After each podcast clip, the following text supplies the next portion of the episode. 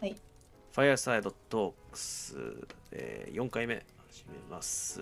皆さんこんばんは。あアーカイブの人もいるかもしれないから、おはようございます。こんにちは。こんばんは。えー、っと、始めていきますと。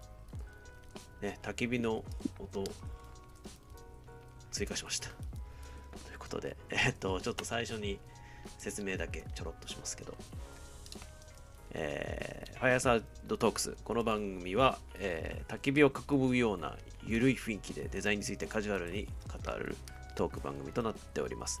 えーと僕、フライングペンギンズの三平が、えーナビゲートしつつ、毎回ゲストをお迎えして、皆さんの関心や興味をベースにゆるっと投稿していきますと。えー焚き火に炙られながら投稿していきます。えーと特にすごく学びがあるとかすごい結論があるとかいう感じではなくて今回のテーマは特に ないんで、えーまあゆるっとこう、えー発散しながら喋っていきますがまあいろんな人の話をきっかけにリスナーの皆さんの思考や興味の幅を広げる一助になればと思ってやっております。えーっとリアルタイムで視聴していただいている方は YouTube のコメントとか Twitter のハッシュタグなどで質問や感想、まあ、質問とかはあんまないかもしれないですね。感想とかね、わかるとか、そういうのとかお寄せいただけるとなんかテンション上がります。はい。あの、アーカイブで聞いてても一応ハッシュタグがあのあるんで、えーと右下に Fireside UX っていうのがあるので、そこからこう、なんかコメント残してくれるとちょっと、えー嬉しいです。ね。はい、そんな感じです。で、今日のゲスト、4回目のゲストは、えー株式会社フィナンシェ島津勝利さん通称勝利ですこんばんはこんばんは。ね久しぶりですね、お久しぶりです。えー UX ジャムぶりですかねそうですね。ねもうはい。あのーそうですね僕が前やってた UX ジャムっていうイベントのオンライン版で最後、えーお会いしたのが多分コロナ禍かなコロナちょい前ぐらいかななんですけどうんぐらい。そう。で、えーまあ久しぶりですね。なんで、ちょっとこう、そんな近況報告を交えつつ話していきたいんですけど、自己紹介してもらおうかな。はい。ざっくりざっくり。すげえショート、ショート自己紹ショート自己紹介。介。はい。はい。えっと、今、株式会社フィナンシェで UX デザイナーをしてます。島津しほりです。えっと、みんなからしほりんって呼ばれてます。え呼んだことない？な俺呼んだことないわ。あ、そうでしたっけ？呼んだことない。呼びます。今日は、今日はそれでいきます。今今日はなんか自由に呼んでもらえれば。はい。そうですね。さいえっと、結構プロダクトの UX とかもやらせてもらってたんですけど、最近は結構、えっと、えっと、プロジェクトの、まあ、進行とかプロデュースみたいなところをやってます。なるほど。結構、はい P P PM みたいな仕事。そうですね。もう、プロダクト側のプロデュースって感じじゃなくて、もう本当に、何ですかね。こう、まあ、フィナンシェの特性上、コミュニティ運営みたいなのがベースになるので、そのコミュニティグループの方の、あの、プロデュースとか運営をやらせてもらってます。なるほど、なるほど。はい。コミュニティデザインみたいみたいな。なスコープに入ってきたと。そうですね。なるほど。そういう話もできるかもしれないね。はい。まあでも、コミュニティ、そうね。ちょっと違う話題が始まっちゃいそうなんで。で、あの、まあそんな勝利と今日のテーマはですね、ハッピーな世界のためにデザイナーができることということで、えーまあちょっとこう、告知のノートにも書いてるんですけど、まあ、割とお花畑なテーマがやってきましたよという感じなんですけど、まあでもなんかこうあの意外となんていうか我々がこのテーマ決めるときにした会話ってすごい真面目でなんかあの、まあ、どんなテーマ話しましょうかっていう打ち合わせをするんですけどなんかこうすごく幸せどうやったらはなんか幸せな世界になるんだろうとかなんかいろんな側面で幸せっていうキーワードが出てきたんでまあその時は僕は正直お花畑なのかなって思ったんですけど まあでもなんかそれって結構まあ勝利なりにすごく真面目に悩んでいてきっと、まあ、働き方とかもそうだしデザインっていうものをどう生かしていけばいいんだとかデザインなんだろうな。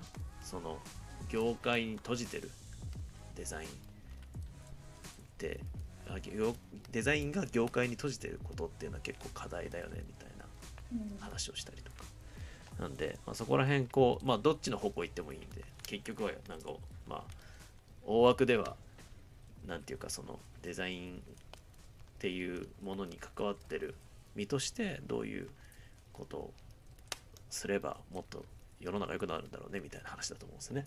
うんなんですけどなんかそれってなんでなんでそもそもそういうキーワードがいっぱい出てきたのかなっていうのが気になってはいてなんかあったの？なんかあったの？みたいな なんか病んでるみたいな。なんかまあそんな病んでいるとは思わないけど なんかその特定のきっかけがあったのかはい。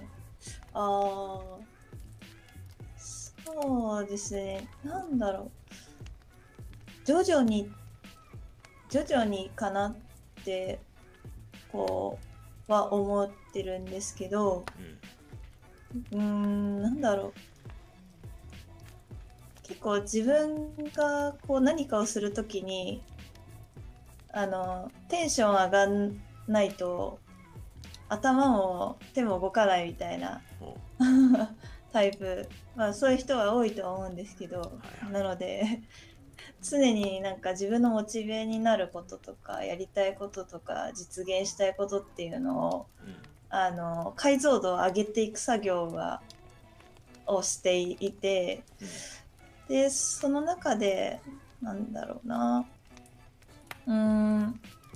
結局自分が幸せなことが回って人も幸せになるし自分が不幸せだと周りも不幸せになるんだろうなっていう結論に至って。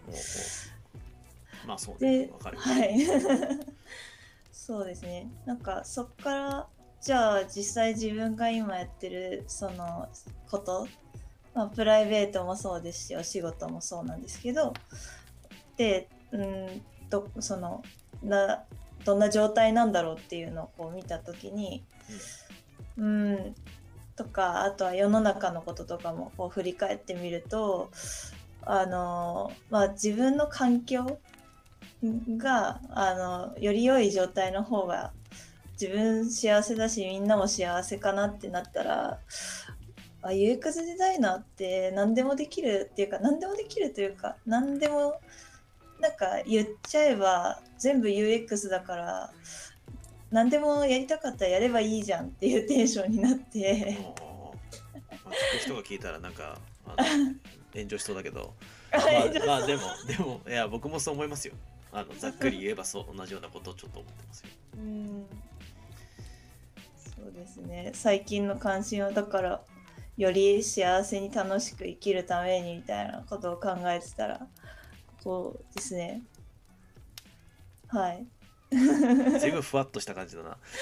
あのいや今のちょっと掘り下げたいのはなんかそのうん UX デザインっていうものは、まあ、はい。幅幅広いしうん。言ったら何でも、まあ言ったらそこの、うん、どんなところでもそういうなんていうか考え方を使っていろんな、うん。うん、体験をまあ良くするようなアクションを取れるんじゃないかみたいなところでいくけどなんかそのすそうだな。ななんか難しいな。どうどういうふうにこう具体化すればいいのか分かんないけどなんかこう 自分えまあなんか2つあって自分がまずテンション上がるみたいな話。はいはいはい。自分が幸せとか、まあ、うん。自分が楽しくないとそれは伝わらないとかそういう話って結構あると思っていて、はいはいはい。そこで聞きたかったのはなんかじゃあ何でテンションどうやってテンション上がるのとか。うんうんうんうんって話だと思うんですよね。でうんうんうん。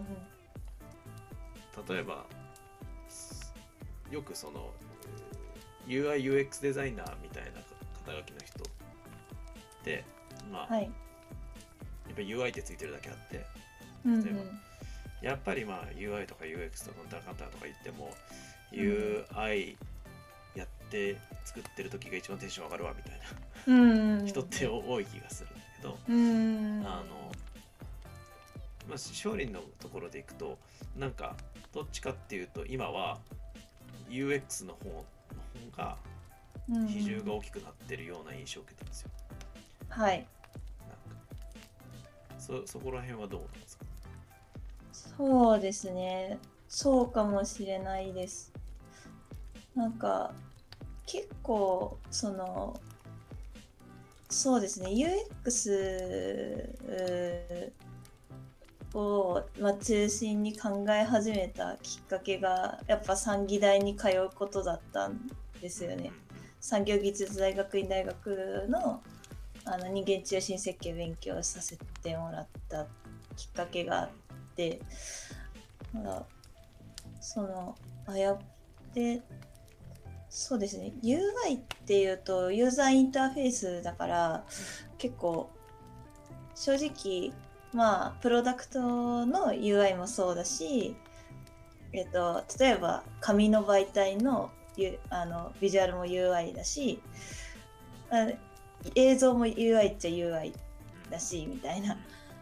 UI っていっぱいあるなと思って。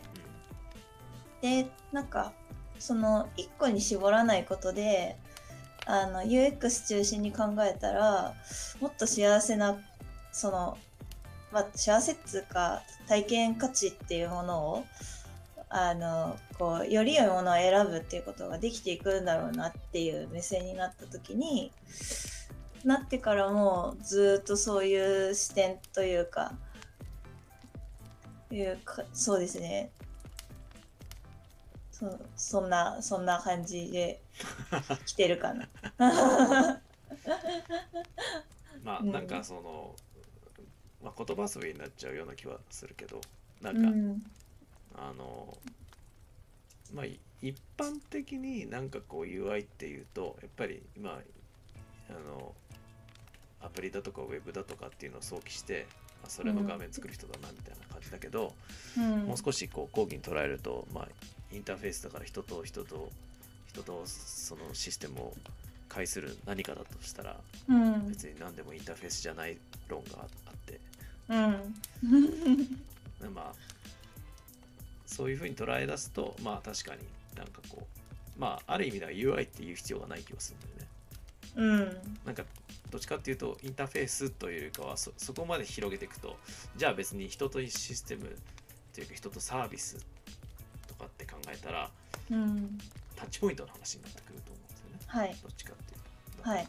そうなるとなんか僕とかも、えー例えば UX ミルクっていうサービスを作ってたつもりだしウェブサイトを作ってたけど結果的にユーザーとつながるインターフェースというかどっちかっていうとタッチポイントってイベントとかうんなんかそういうのになってっちゃってそうすると僕がデザインするものはそこになっていくみたいな話になってくるとあ僕の中ではなんか UI デザインとかすごい好きでやってたけどいつの間にかもうちょっと広くなってるし、うんタッチポイントって考えると、まあ、しカスタマーサポートだったりとかうん。なんかあそういうのも全部入ってくるからあ UX なんだなってちょっと。うん。くくれなくなって、まあ、UX って言葉が便利だからスポってそこにはめてるってだけあわかる。そうそういう感じになったんですけど。めっちゃわかる。でまあなんかそういう前段があってだ。はい。あのじゃあなんかこう、うん、ここの振り方はちょっといいのかわかんないけど幸せ幸せって言うけど幸せって何なんだっていう話でうんまあでそのなんだろうな。デザインしかもなんか今日一応ねテーマにデザイナーって入れてるんですよ。はい。なんか僕はあんまりデザイナーデザイナーってあんまりなんかこだわりはなくて別にうん。エンジニアでも IT の人っていうくくりで考えてるんですけど、はいハッピーな世界とか幸せな世界って何ぞやみたいはい。何のこと言ってんのみたいな話しないと これ以上解像度が上がっていかないと思確かに。う。そう。そうですね。うん。でこれに関してこれもなんかもうドツボにはまりそうだけどうん。僕の最近の関心を先に言っちゃうと,、はい。うん、と最近の僕のテーマっていうかその、うん、と僕が関わってるあのデンマークのデザインマターズでも、うん。去年2年前ぐらいに言ってたのはユーザー中心じゃなくてうん。社会中心のデザインしていきましょうみたいな。話をそのカンファレンスの冒頭で言っててそれですごいいいなって思っていいなっていうかうん。いいのかどうかもわからんが、まあ、とりあえずでもそうだよなってちょっと思ったのがあって、うん。まああのやっぱりユーザー中心にやっていくだけだとそのユーザーとか自分のサービスのユーザーは幸せになるかもしれんがうん。隣の人は幸せじゃないかもしれないうん。と例えばまあその二次的な UX というかうん。まあ要は喫煙者の UX はすげえいいけどうん。みたいな話が一う番近い。ん。タバコの UX とか言って、いや、俺クソタバコ嫌いなんだけどみたいな話。で、だまあなんかそれってハッピーな世界じゃないと思うんですよ、別に。うん。世界ってきたら、ううんんと、でも、えートロッコ問題みたいな、要はうん。全員が幸せになるってことって多分ないんですよ。うん。だから、それぞれで思うしかなくて、うん。ハッピーな世界ってなんだと。すごい。三平さんやっぱり話がありがたい勉や強になる勉強になるしそんなコメントはいいんだよ。あなたあなたの意見を聞いてね。そうだったいやもうなんか三平さんの話聞きたくてしょうがなかったんでなんかリスナーじゃないから一緒に話してください。はいはい。あ、もくもくデザインさんこんばんは。ね、あありがとうございいます。来てくれたどなたかそう。やったねこれこれすごいね。だからね、い今考えるでもいいけど、どうどどうすればいいっていうのは絶対答えないし、うん。難しいんだけど、うん。そうですね。そのまあなんだろう。うん。社会中心ってすごい最近の私の考え方に近い気がしました。お、うん、それが聞きたいんだよ。なんかそのそのなんだろうな。そのペルソナを決める時って、まあ、人間中心で言った時にペルソナを決めるってするけどあのなんだろうな。じゃあ誰のためのデザインにするかであのこう市場の規模も決まるし誰を幸せにできるかも最初からもう決まっちゃってる感がすごいあるというかまあなんていうか、まあ、幸せにできるか仮説検証をするんだけど、まあ、ジャイルで大体仮説検証したら8割はいけるよねみたいなのって多分やってる人はなんとなく分かるのかなって気は分かんないです。どうだろう、まあ、資金が切れたりとかうん。あのなんかちょっとこうチームの方向性違っちゃったよねみたいなことがあって最後までできなかったとかあるかもしれないけどうん。なんだろう。それっていうよりはなんだろうなあのもっとこうなんだろうそのそのペルソナを考える時に結構自分の遠くの人を見てた気がしてたんですよね。あの人間中心設計勉強し始めた時なんでかっていうと結構その先端技術が好きだったり飛躍した体験価値が好きだったのであのなんていうかその自分の日常生活とかけ離れた新しいこう体験新しい体験っていろいろ基準ありますけどもうなんだろう。似たような体験がないもう本当にゼロから作るぞみたいなやつがこうバーンっていけるやつがやりたくて。うん。なんかなのでその既存の体験からの学習コストがめちゃくちゃ高い体験ばっかり設計する方に行ってたんですよね。それもうほぼもうユーザーなんていないよね。ユーザー 目線でもないよね、全然。もう自分がこれやりたいで来てるよね、すでに。確かにそうですね。確かにそうそうなんですよねだからそのユースケースとかユーザーシナリオをまあいかになんかこう似たような体験を理想の体験と似たような体験を見つけてオンボードさせるかみたいなところをすごいやっててでで実際やってみてまあえっとまあ前職の時も今の今の会社でもあのまあ始めた頃よりはそこそこユーザー数も増えてくれたりあのそのなんだろうな事例とか実際にそのユースケースを作るってところもユーザーさんと一緒に作ってこれたなっていうのがあのあるんですよ。でそこまでやってみて思ったのがあのなんだろう。その、まあ、実際にそのユーザーさんとかが楽しんでくれて幸せだなとか幸せな人増やしてたらよかったって思ったんですけどなんか少ないなって思って。なんかなんだろう。うーんそそのなんだろうな。そのそれに気づけてキャッチアップしてこれる人たちに対して狭い市場でコツコツやるよりももっと大きい規模にアプローチできてた方が幸せな人増やせるんじゃないかなって思ったんですよ。まあそうね。はい。普通のこと言ってるかもしれないですけど。まあ聞聞いてるとだからさっきのまあなんかちょっと若干僕が引っかかっちゃったのははい。そのやっぱりこうこう新しい技術新しい価値他にないサービスとかっていうのはうん。どこまでもやっぱり制作者目線だと思うんですよね。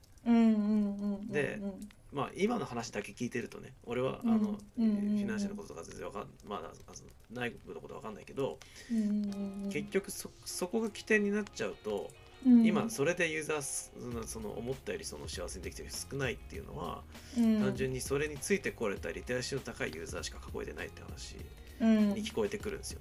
少なくともこの話でいくと。うんだからうんその潜在的なもっとなんていうかそういうバリュー届けたいユーザーはうん。おそらくその新しい技術だとかサービスの優優位性がうんたらじゃなくてうん。やっぱり自分のその人たちの生活の延長線上にポッてそこにあ何かがある。うん。ってない限りはうん。なんか届かないうん気はするしそこがなんかうんまさにその UX デザインの落とし穴でもあり、いやーほんとそう思います。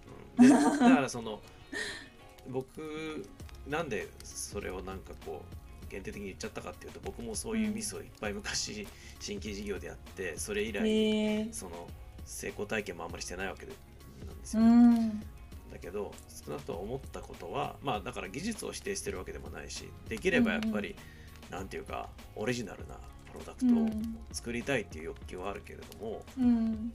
やっぱりどうしてもそこが先行しがちな気がしててうん。なんかその例えば AI だとか、うん。あの VR、AR とかああいう先端技術、ブロックチェーンだとかっていうのも、やっぱりまだこう技術その技術でこんなこともできるこんなこともできるっていうところうん。ばっかで、うん。え実際のなんかそこら辺にいる人が使うわけねえじゃんみたいなうん。話になっちゃうから、うん。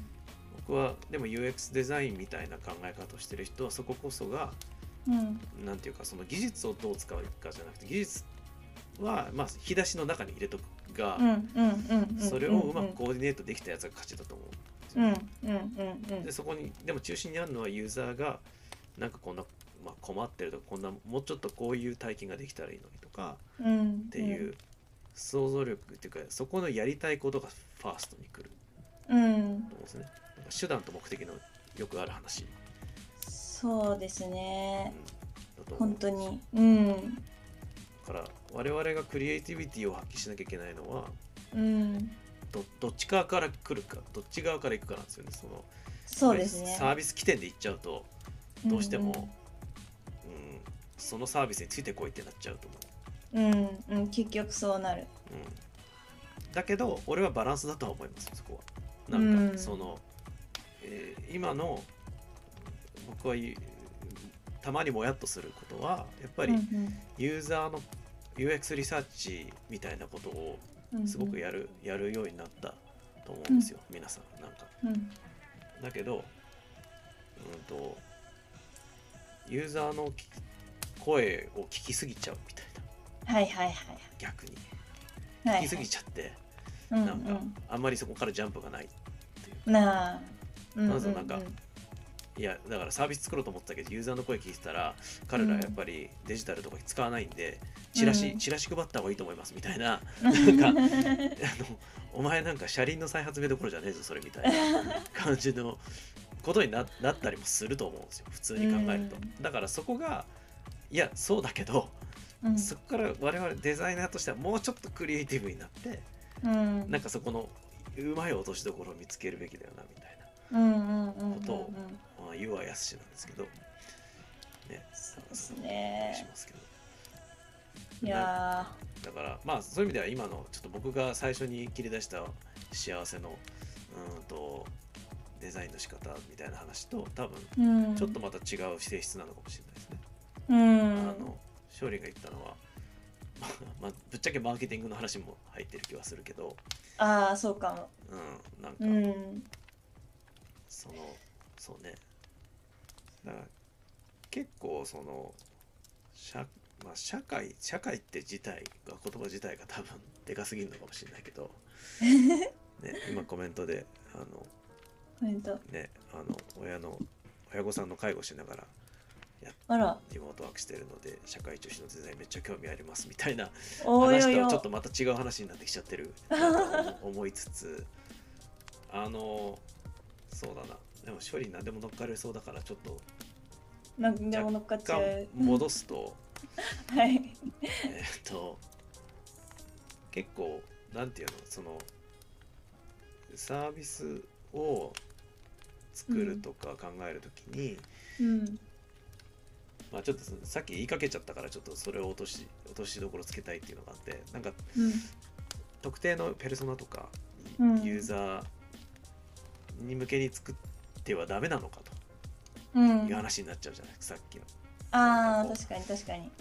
でそういうわけでもないなと思っていて。そうですねそういうわけではないです。そう僕最近ちょっとあの思ったことはうん。例えばさっきの喫煙者向けのサービスを作って、禁煙者がブーブー言うみたいなうん話って、まああるじゃないですか。なんか今って結構みんなポポリコレとか言ってなんかうん。何やってもブーブー言うじゃないですか、あポリコレって何ですか？あポリティカル、えーコレクトですっつって、まあ、要はなんかあのなんていうのかな。ちょっとあんまりググってくださいって感じなんだけど。あんまりうまく説明できないんだけど。まああの要はなんていうかあのジェンダーだとかなんかこういろんな社会問題に対して、うん。えーなんかこういろんな人が SNS でいろんなことを言うようになっちゃったじゃないですか。ああなるほどなるほど。はいはいポはい。リティカルコレクトネスっていう僕は英語で理解しちゃってるんで、うん。あのあれなんですけど。うん。でそういうことを促したいわけではなないとうん。思っていて、うん。じゃあサービスデザインするときに何を気にすればいいのかなって思ったのはうん。一つは期待値の調整なのかなと思っていて。うんうんうんまあ要は喫煙者向けの例えばサービスがあったとして喫煙者をペルソナにしてその人たちの体験を設計するっていうのはいいと思うんですけど、うん。うんでそれは別に禁煙者が使わないからはい。いいんじゃね？みたいな話があうんうんうんうんるけどだからここれちょっといい例じゃないかもしれないけどうん。じゃあそれが何をさデザイナーは見据えるべきかというとうんその喫煙者を盛り上げていった先に実世界で禁煙者に迷惑がかかるようなことはないか。うん。か。ってことまではあんまり考えないかったんですよ。今までって多分。ああなるほどなるほど。要はサービスのデザインを考えていて、U はいはい。UI があってだからそのサービスのカスタマージャーニーさなんていうの、えーカスタマージャーニーとかの中にはそのユーザーの周りのことしかないから、確かでもそこにこれからの時代っていうのは、まあ、よりデジタルサービスはみんな使うようになるし、にうん。いやななるしとか言ってるみんな使ってるし、えーとなんかそういうこうもう少しスコープを広げるんだけどただ、うん。その二次的なユーザーのペルソナまで書いてデザインする必要はないと思ってうん。えるけどなんかその炎上しないようにするじゃないけどうん。なんかそういうリスクを考えるようなことはしなきゃいけないかもなって思ってるんですよ。いや。ー。それは一つの社会を意識したデザインなのかな。そうですね。本当にそう思います。でそれはハッピーっていうかすごくそのうん。なんていうのかな。上げる体験ではないあの話ではないと思うけどうんうん。少なくとも誰も不幸にはならないっうてん。ぐぐらいから始めるのはうんうん。いいのかなって最近思ってていろんな人と話して。なんかあーそのなんか世界、ね、それを考えるきっかけだったのはなんか海外のでっかいサービスだと、まあ、例えば、なんかこれいろんなところで話してる有名な話だけど Airbnb とかがすごい流行ってあの、うんうんだけどそれが流行ることによってニューヨークで空き家がめっちゃ増えて、うんうんうん土地の値段がめっちゃ上がっちゃったみたいな話とかってうんうんなんか Airbnb は儲けてるからいいかもしれないけどうん。うん社会的にはどうなんだみたいな話とかが結構有名な話があって、うんうんで多分日本ではそこまでの影響を持つようなサービスってまあまだそんなないと思ってるけど、うんうんうんうん。でもじゃあそれ誰が考えるんだっていう話で、うんそこまでの影響、じゃあそれに対してどうすりゃいいんだみたいなうん。話、うん。けどなんか、まあ、そういうことをでも少しでもみんながちょっと考え出すといいのかなっていう気はしてて、うん。僕はやっぱデデザイナーというか、まあ、UX っぽい人とかプロダクトの責任者とかそういう人たちがちょっと待てよこういうこともあるんじゃないかとか、まあ、チームでそういうことが話せると良いのかなって気はするっつうか。確かにな。なんかそれに関して言うと結局その事業が目指したいそのゴールというかうんうん。理想像とあの私が思っそれこそデザイナーさんが思ってる理想像が噛み合ってないと噛み合ってないと多分何が良くて何がなんかデメリットなのかっていう話もあのなんだろう。私が私はこのペルソナとこのペルソナがいてだからこれはいいことだしこれこういうリスクある可能性ありますよねって言ったとしてもなんかそのリスクに対していやそれはなんかそこまでボトルネックではないみたいな。うん、どっちかっていうとこっちが大事だから今それにリソース割くよりもあの母数取りに行った方がいいみたいな。うん、そうだと思う。うん。いやだからそそれは本当にそうであの、びっくりするほど意見合わないんですよ。多分こういうこういう話って。で何が正しいとか悪いとかないからうん。結局そのどどっちも正しいんですよ。言ってしまえば、うん。よく言えばどっちも正しいし、うん。うん、と最悪なパターンとしてはそういう面倒くさい話はやめようぜみたいな。あそうっすね。話。でもそれってぶっちゃけだからここで大事なのが多分か会社のビジョンとかうん。プロダクトのビジョンとかうん。今勝利が言ったように結局これでどんな世界にしたいんだっけみたいな面倒くさい話をしないとうん。判断ができないと思うん。うんうん。うんいやいいんだよ別に。なんか経営者なんかクソくらいだろみたいな。いや要は別にスタートアップとかめちゃくちゃあると思うけどうん。多少の多少の犠牲はしょうがないみたいな。うん。とかだって俺たちこれこのままじゃ潰れるぜみたいな話されたら、まあそうですよねみたいになっちゃう。うん。からなんかいや難しいしそんなまあ言ってしまえば綺麗事にも聞こえる。うん。けどうん。でも僕はそのもし本当にクリエイティブな仕事をするんだったらうん。なんとかしてそこの折り合いを考えなきゃいけないうん。とは思うし、うん。えっと僕も別に学級委員タイプじゃないので別にうん。なんていうか あのみんなを幸せにしようなんて無理だし。だけど、不幸な人を減らすことはできる。と、あその表現めちゃくちゃわかりやすいですね。うんあそれいいな。だそそれしかない気がすす僕は今してて。って、はいはいはい。みんながなんだろう、まあ、政治だってそうだと思うけどうん。別に、えー国を滅ぼしてやろうって思ってるやつなんか一人もいないじゃないですか。うん。でも、まあ、いろんな映画とかいろんなアニメとかでもあるけど、はい。みんなが、ね、あの良心を持って何かやろうとしてんのに、うん。なんか食い違って戦争が起きて、うん。まあ、自分の家族を守りたいだけだったのにみたいな話ってもう5万とあるから結局折り合いはつかないんだと思うんですよ。そうですね。あーなんかそうですね。なのでなんだろう。そのとかそのうーんどこまで話したらいい 話していいのかわかんないけど あのあれなんですよね。なんかそれこそ最初そんなにペルソナとして意識されてなかった事業として。うんうん人たちがどっちかっていうとすごいそのあのそうサービスのなんか土台作りみたいなことをやってくれたって私は思っててうんうん。っていう経験があって。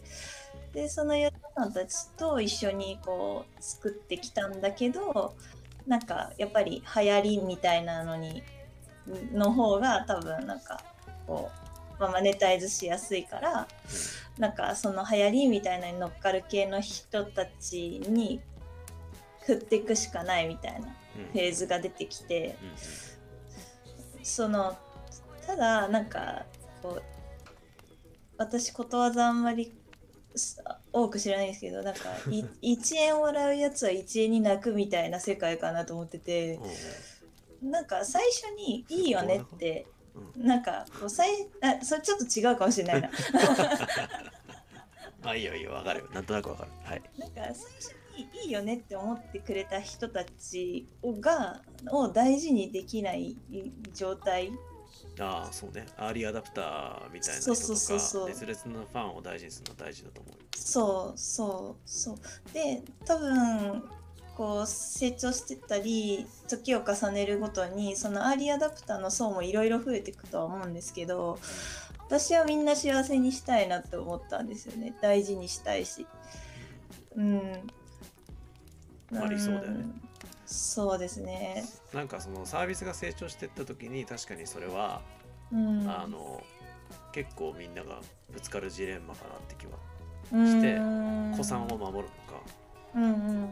まあ子さんを切り捨ててより多くの人たちにうん。行くみたいなのもあるし、うんうん実際僕もそのちょっと悩んだことはあってそういうのは。うん。うんうんで僕はまあその時はどっちかっていうと子さんにしがみついてちゃダメだなって思う。んうんうんうんうんってるたちだったけど、やってみると別になんかそのまあ意外とどっちも守れると思う。ん。うん。結で果的に。うそうなんかあのこれ社会だろうがその自分の抱えてるまあファン層っていうかユーザー層でも同じことだと思ってるんですけど、うん。まあ今コメントで書いていただいてるのもあるんですけどうん。あのこういうなんていうかなその愛されるプロダクト作りとか、うん。うんと社会に対してちゃんと配慮してるよとか、うん。なんかそういうのって、まあ、ぶっちゃけトレンドなので、うん。あのすごくマーケティング的にやらしい言い方すればうん。それ自体が相当マーケティングの手法になるので確かに。ブランディング手法というかだから長期的なブランディングには社会中心のデザイン考え方がないとうん。企業価値を上げていくことが難しくなりますよねって今コメントで書かれてますけど、まさにそうで例えばなんか例えば、まあ、フィナンシェみたいなサービスもそうかもしれないけどうん。なんかそのうんえっ、とその対象としてる、まあ、例えばなんかアイドルだとか、なんかそういうそこに出てくるタレントさんの幸せについて考えてうん。なんか本当はそんなやらなくてもいいけどでも、うん。彼らのなんかこのサービス使ってた先のこと考えるとこういうことしといた方がいいかもしれないとか、うん。なんかそういうことを真摯になんか誠実に向き合うとうん。そういうのって例えばなんか前に行くためのアクションだしうん。下手したら子さんの人はついてこないかもしれないけど、うん。でも子さんの人は応援する活動かもしれないよねとか、うんなんかやり方あるんだろうなみたいなことは結構思ったことがあって、うんなんか僕がやってたミルクもそうでまあわかんない、今こういうとこで言うと子さんとかなんか死ねとか思ってるかもしれないけどうん でもまあ僕のやってたプロダクトは最悪最なんか幸いにもそんなに別に大したことやってないからなんか嫌われもしないし疲れもしない気はするけどでも僕もやっぱりこうどんどんチャラくなっていくわけですよ。あーわかる。大きくなっていくと。だから超わかる。だからそうするとなんかあいつらなんか大きくなっちゃったなとかなんかこれな。みたいなのあるじゃないですか。だけど僕もどっちかっていうと八方美人タイプだからはいはいはい。嫌われたくはないと。思っそうですてね。だから最終ラインでここはだけはやらない方がいいなとか。うんうんいうのやってたらまあ別になんかそんな嫌われないかなってうんうん。思ったしなんか、うん。うん。うん、でアーリーアダプターみたいな人たちって別にずっといるわけじゃなかったりする。例えば、うんうんうん。UX ミルクでいうと UX デザインを勉強した人たちが集まってくるから、うんうん。うん、と7年もやってるとやっぱり入れ替わるわけですよね、うんうんうん当初入ってきた人たちとかはまあもうデザインのリーダーとかになってて、うんうんうんうん。と見ないですよねそんなに別に、うんうんうんだけど遠目でどっかで応援してくれるみたいなあの初学者が周りにいたらおすすめしてくれるとかってなってくるから、そういう意味ではなんか、うん、まあまあまあピースフルなうんうん。サービスだったような気はする。うん。まあ、あの過去形じゃ今もや今もあるけど今ちょっと停,、はい。停止してるから俺がいなくなっちゃったせいで停止してる。いやーそうですね。確かに嫌われ嫌わ確かに嫌われた人はいるかもしれないけど嫌われたくない人からは嫌われてないかなって勝手に希望ですけど。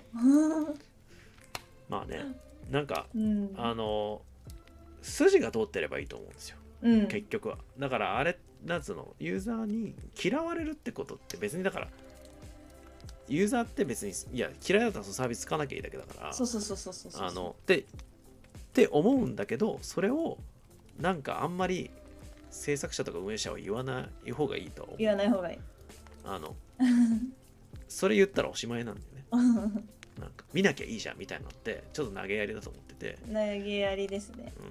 うん、うん。だけど一個一個の声に真摯に向き合うってことは真摯じゃない。別にそういうことじゃないと思うからうん。なんなんていうのかな。ぜ全部のユーザーの声聞いてストレス抱えることがいいことなのかってそういうわけでもないと。うんうんうんからやっぱりそこは、うん、と期待値の調整とかあのなんつうのかな。やっぱり誠実なコミュニケーションを取れればうん。分かってくれるっていうところうん。だと思うんですよ。で、まあ、それも、まあ、無理やり結びつけるとやっぱりその、うん、社会と社会を幸せにするとかっていうのはちょっと大大げさだけどうん。ベースとなる考え方だとは思います。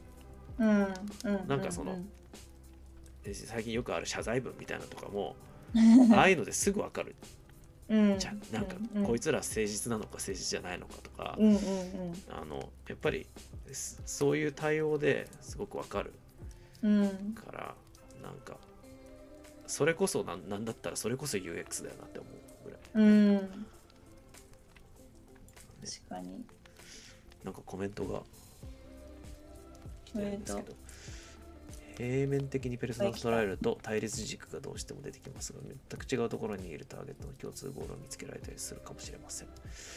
難しいですね。そうですね。でもうん。P2B2C っぽい話になりがそうですね。なんかなんか僕は、うん、ペルソナベースで考えていくとなんかただでさえユーザー自分たちのユーザーですら一つのペルソナじゃ表しきれないことがあるじゃないですか、うんそうすると二次的なものとか社会とか考え出すと、うん。何人書けばいいんだみたいな話になってくるし、うんそんな処理しきれなくなるって思ってるんでだから僕,、うん。僕の中の今の回はまあまずユーザーと向き合うだけでも大変だしそのサービスがちゃんと離陸するかどうかも難しいみたいなチャレンジの中なんで、うんううんんとそういう、うん、とより社会とかっていう観点で考えたい時は、なんかチェックポイントを用意すればいいだけだと思ってるんです。まだ今は。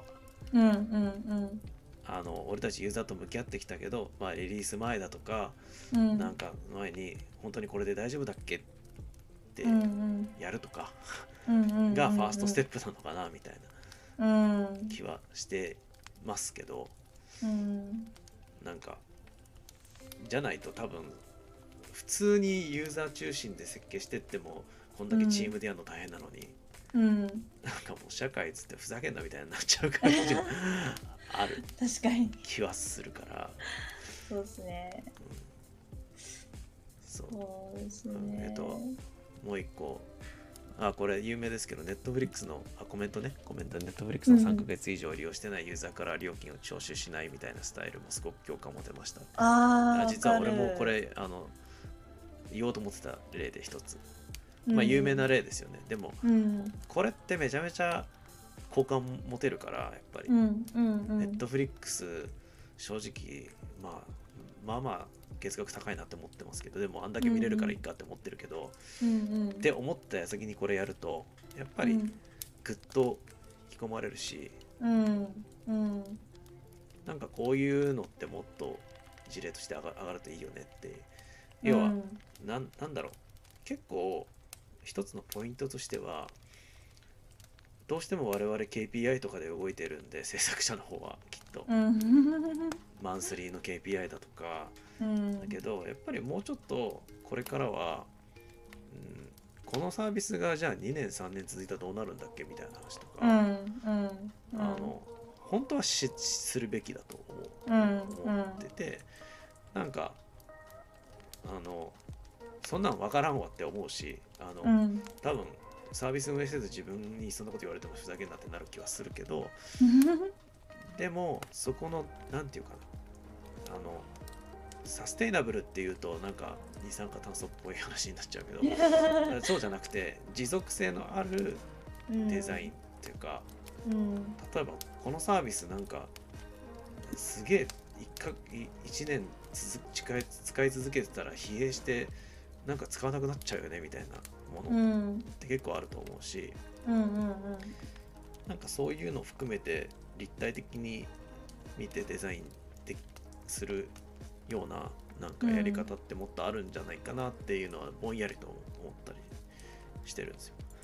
はいはいはい。そんないや経験上そんなことできるやついんのと思ってるけど わかんないけどでもそれもなんかたまにそういう立ち止まって、うん。そうやってみんなでチームで話してみるみたいなうん。ことをやってみてもいいのかなって気がするのは、うん。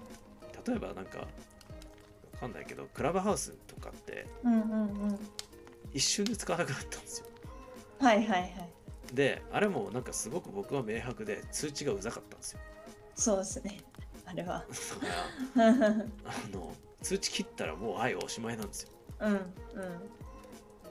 であの感覚ってすごくそのなんかなんだかサービスもったいないなって思ったんですね。普通にその、サービスの作り方として、うんとうん。なんかこう別にまあまあ好感が持てるうん。なんていうか落とし込みな気がしたけどうん。通知がうざいから切ってはいおしまい消すっていうのってうん予見できたんじゃない？かなって思って。なんか。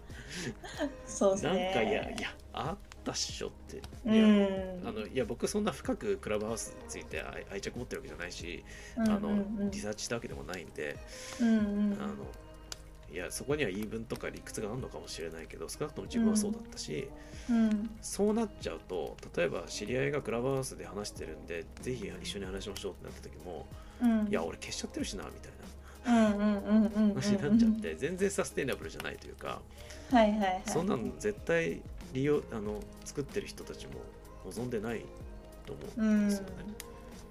だからまあ通知問題は誰どんなサービスでもやっぱりなんていうか抱えてる問題だと思うけどうん。し非常に消費的というか、うん。全然、そうですね。本当に目の前のことだけ見て開発してるっていうのはそのなんだろう。くやっぱいい部分はすごいよく映るけど悪い部分は見えにくいからやっぱ今ってもう自分たち最強楽しいになってる時だからそうだからそれが、ね、何でも OK みたいな。その有名なあのフックドっていう本あるじゃないですかうわ知らないです。あのハマる仕掛けみたいなちょっと結構何年か前に流行ったやつで。へえ要は要はははまはまらせること仕組みみたいなん。だけどででクラブハウスの場合はもうフォーモだとかなんはいはい。かそういう言葉、であれなんかも聞いた時にゾッとししたんですよね。やっぱうんうんうんりでなんか逆に試されてるぐらいの感じで。なんか、うんうんうんうん。あの見逃さないねなんか Fear of Missing Out だっけ？ってう。ん。いやそうじゃねえだろ。別にあのそんなリアルタイムでいろいろあるけど俺はもういいんだってうん。いうようななんかスタンスを試されてるぐらいの感じになってはいはいはいはいはい。そんな煽って結局そこでハマらせてうん。どうしたいの？みたいな。っそうそうそうそうそう。て感じなんですよ。今日の本当にテーマはそこで、うんそれでユーザー本当幸せになるのみたいな、うんうん。本えすげえれそこで時間取られて。うんうん。なんか幸せになるのかなみたいな感じで、うんうん。なんか対話やっぱりあのコロナ禍で、たうん。対話が減ってて対話うん。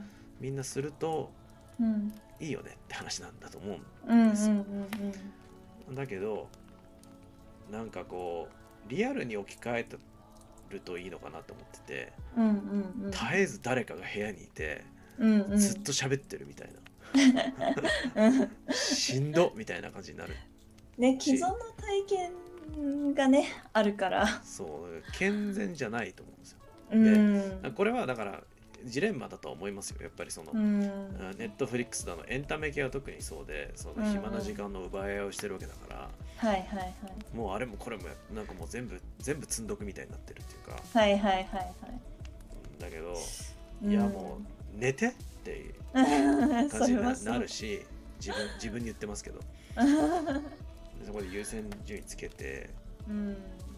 なんかそのえやっぱりああいうのが増えていくとあデジタルサービスってなんか人間らしい生活を奪ってくんじゃんみたいになってて、はいはいはいはいはいそれもなんか全然ハッピーな世の中になってない？じゃないですね。そうそうそう。うん。別にクラブハウスすごいディスってるディスりたいわけじゃなかったけど多分、うん。まああのなんかあの通知はそうだと思そっちはそう。なそうですね。なんか、まあ、クラブハウスはクラブハウスですごいユーザー層というかどういう人たちが集まるのかっていうのもすごいよく分かったんでうなんかそのそれはそれでいいいいかなって思って結局ツイキャスに帰っていく人はツイキャスに帰っていったしんまあね別にクラブハウスだけが目の敵になるわけじゃないよね。そうそうそう。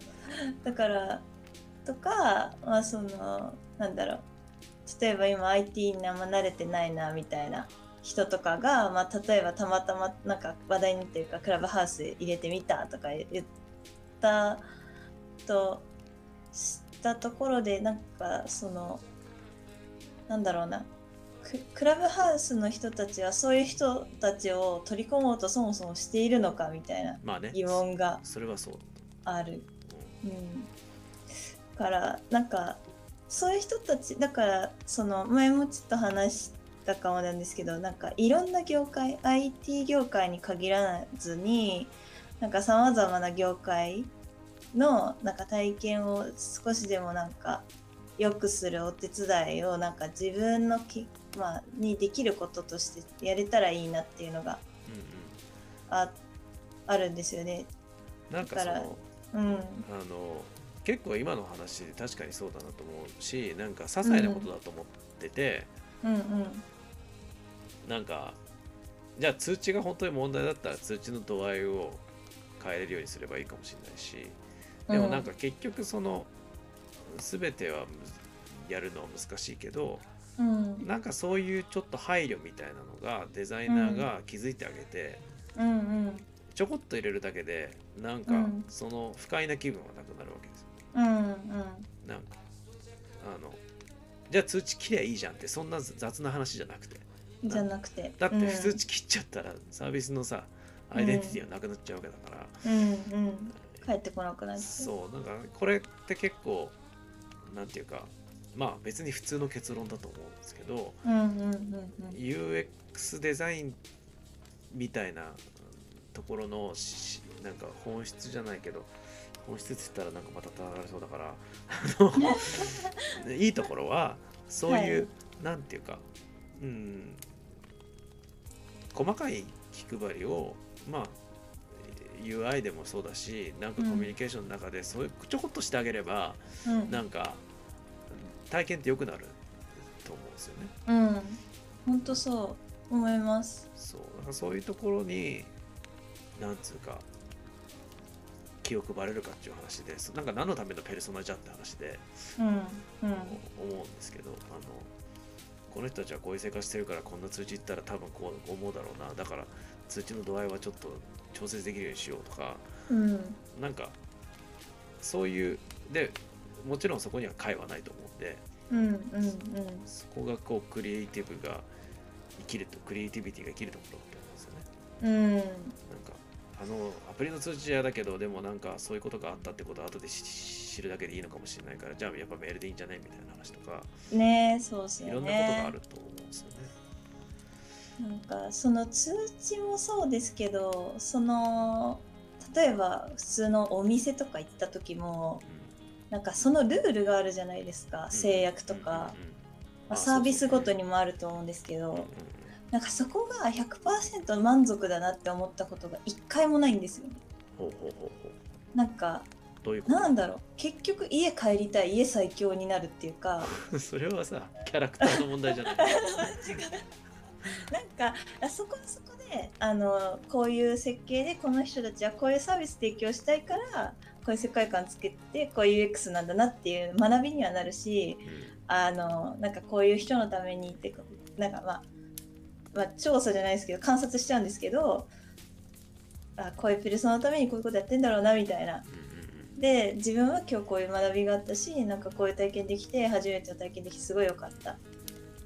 ででじゃあ毎日行きたいですか？って言われたらいやこういう時には行きたいけど毎日はやっぱ家がいいみたいな。うんあそりゃそうよね あさあそそれは確かにそういいポイントだなって思ってるのははい、そのえ僕はもうなんかバカの一つ覚えみたいに期待値の調整って言っちゃうんですけど、うんうんうん。そのまあオンボーディングとかチュートリアルでうざいけどうん。それでもやっぱり前提をちゃんと説明してあげなきゃいけないと思うんですよね。うんうん。これはこういう時に使うと幸せだよとか、うんうんうん。こういうことを思ってる人たちはちょっとなんかあんま合わないかもしれないよ。でもまあやってみてねぐらいのたなんかそういうまあ、うんうんあのそれをねあのアプリの最初に出せって言ったら話じゃなくてうんうんあのやっぱりそこの前提とかそこのなんていうか意図みたいなのがコミ,、うんうんうん。コミュニケーションできてないから要はサービスがコミュ障なんですよ。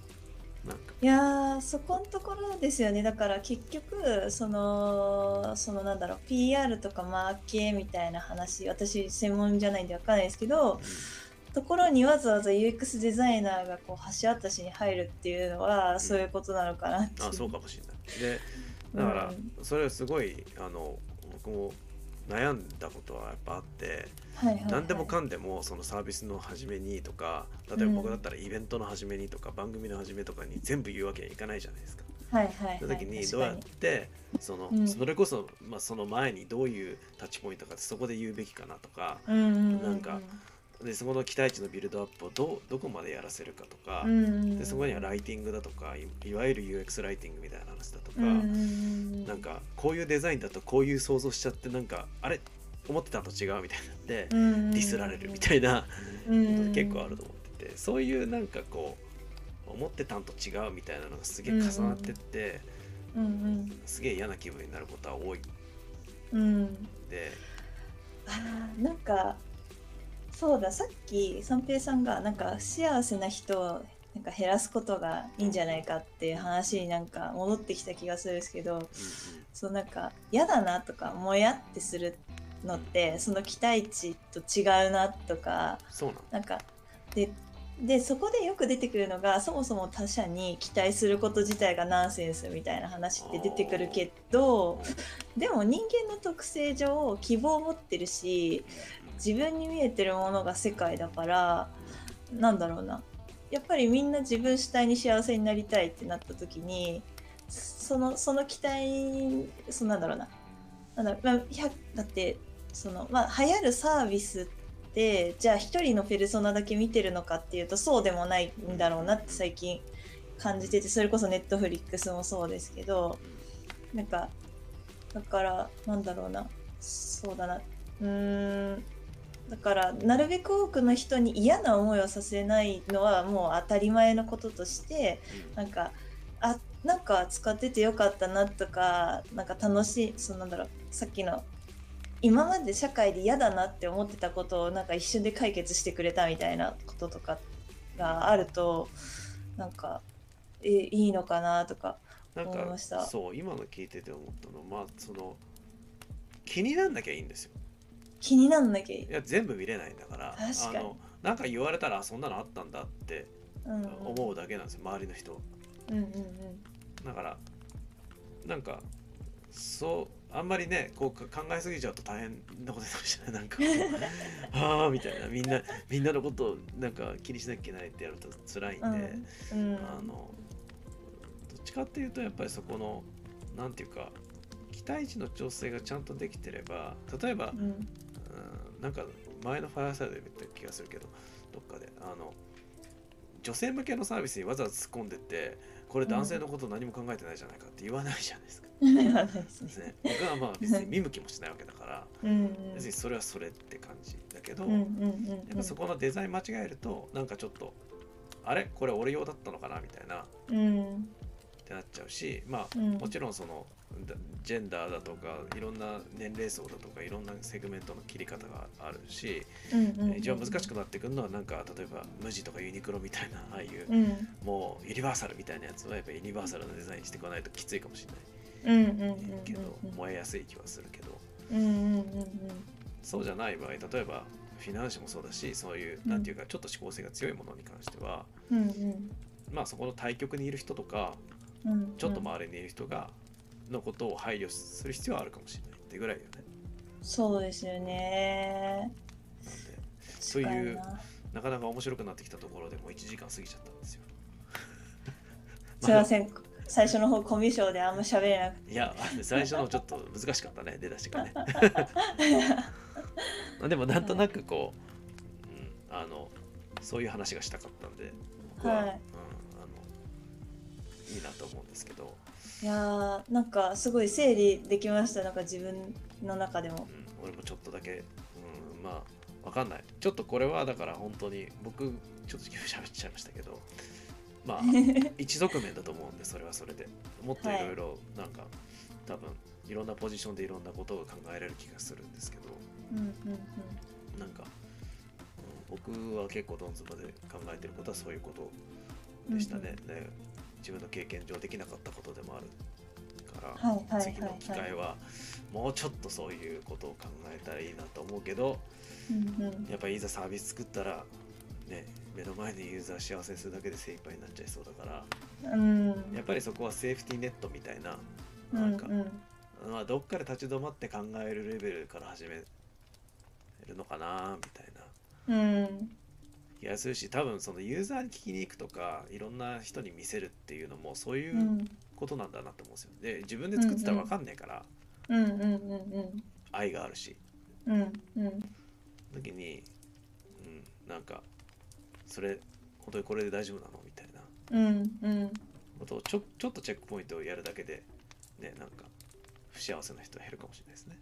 うん。っていうのがハッピーな世界のためにデザイナーができることかもしれませんとかもしれない。いうことで、はい、はい、ちょっとあんま長くやるとねちょっとまた後であ長く喋りすぎたなって思うんで。はい。ここの辺りにしたいんですけど勝利さんなんか別に宣伝してもだ誰にもそんなにいっぱいの人が届くわけじゃないけど何かありますか？そうですね。そうだな。なんだろいや別に無理してやらなくてい。え、なんか、よかったら、ツイッターとかでも適宜こういう話をなんかボソボソ一人でつぶやいてるんで、なんか、おあややばそうな。なんならなんかリプとかでなんかわかるとかなんか一緒に喋ってくれる人いたら嬉しいです。ね、これはもうちょっとなんかこう常に常にじゃないけど常にじゃあしんどいけど定期的にこういう話は僕はししてくしていきたいなって思うんでぜひ、はい。はい。ね、幸せが深いってコメントが来ましたけど幸せが深い。え、うれなんか嬉しいな。はいちょっとよくわからないですけど あねでもこのメンタリティ大事だと大事だと思うんですよ僕はあのややっぱりあのサービス側じゃなくてうん。ユユーザーだこれで本当に幸せなんだっけ？みたいなねユーザー、うんユーザー含めまあ社会含めなんだけど、ねうん。そういうことをちょっとでも気にしていける人が増えるといいなと願っておりますけれども自分で言いながらよく分かってないところもありますよ。正直。それは人間だもの。そうそうそうだけどね。まあ。いやでもねやっぱり UX デザインみたいなこと関わってる以上ねなんか、えー業界だけに閉じてんじゃなくてやっぱりねうん。より多くの人じゃないけどなんかいけてないデザインよくしていけるといいよね。していきたいですね。なんかもっとこうちょっとこうするだけで多分便利になるだろうなみたいなの気づいてない人に気づかせてあげたりとか。ね。まあエゴですすけどね。うんエゴですけど選択肢を与えたいですねせめて。そうね。なんかうん。本当に、あのね なんか UX をデザインするなんておこがましいってあの ねあのソーシャルメディアの上野さんとかがツイートしてたのを見てそうだなって思ったんだけど。まあそういうおごりではなくて単純にやっぱりまあ、うん。でもそういう良心は必要だよねって思う思うんですよ。なんか,、うん。からそんな感じでね、えはい。ー、夜も更けてきたので、はい。えーこんなちょっと終わりも見えなかったよくわかんないテーマで付き合ってくれて、えー、しおりさんありがとうございました。あこちらこそ。ね、すごい。うん。10人になった今一瞬 言わん言わんでいいよ。いやそっか言わないでいいのか。そっか深夜もあんまりもうね本当にねあの人数は難しいですね。人数増えた。ああ聞いてただけでいろいろ考えてこんでしまいました。ありがとうございます。それが狙いなのであの本当に結論ないと思うしでもなんかちょっとみんなで悶々と考えるようなことだと思うんで。はい。ね。はい。ありがとうございます。あの皆さん付き合っていただいてコメントも今日いっぱいねあのいただいてありがとうございいたますだいた。あなんか寂しくなくてよかったですね。ね。ね、はい、みんなで焚き火してる人数。そうだね。いい感じ。人数にフィーチャーしなくていいから。はい。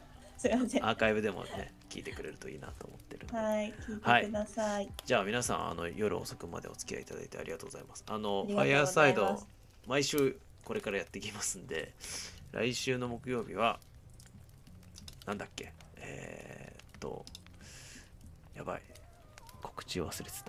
ちょっと待ってくださいね。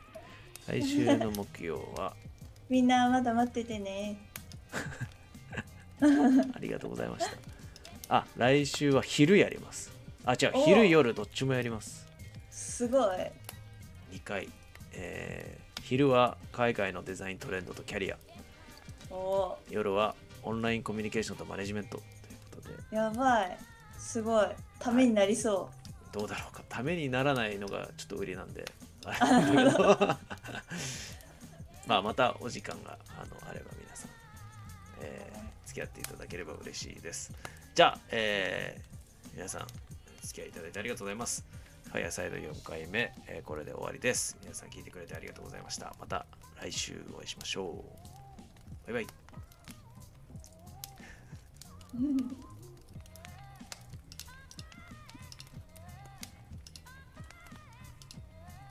あはい。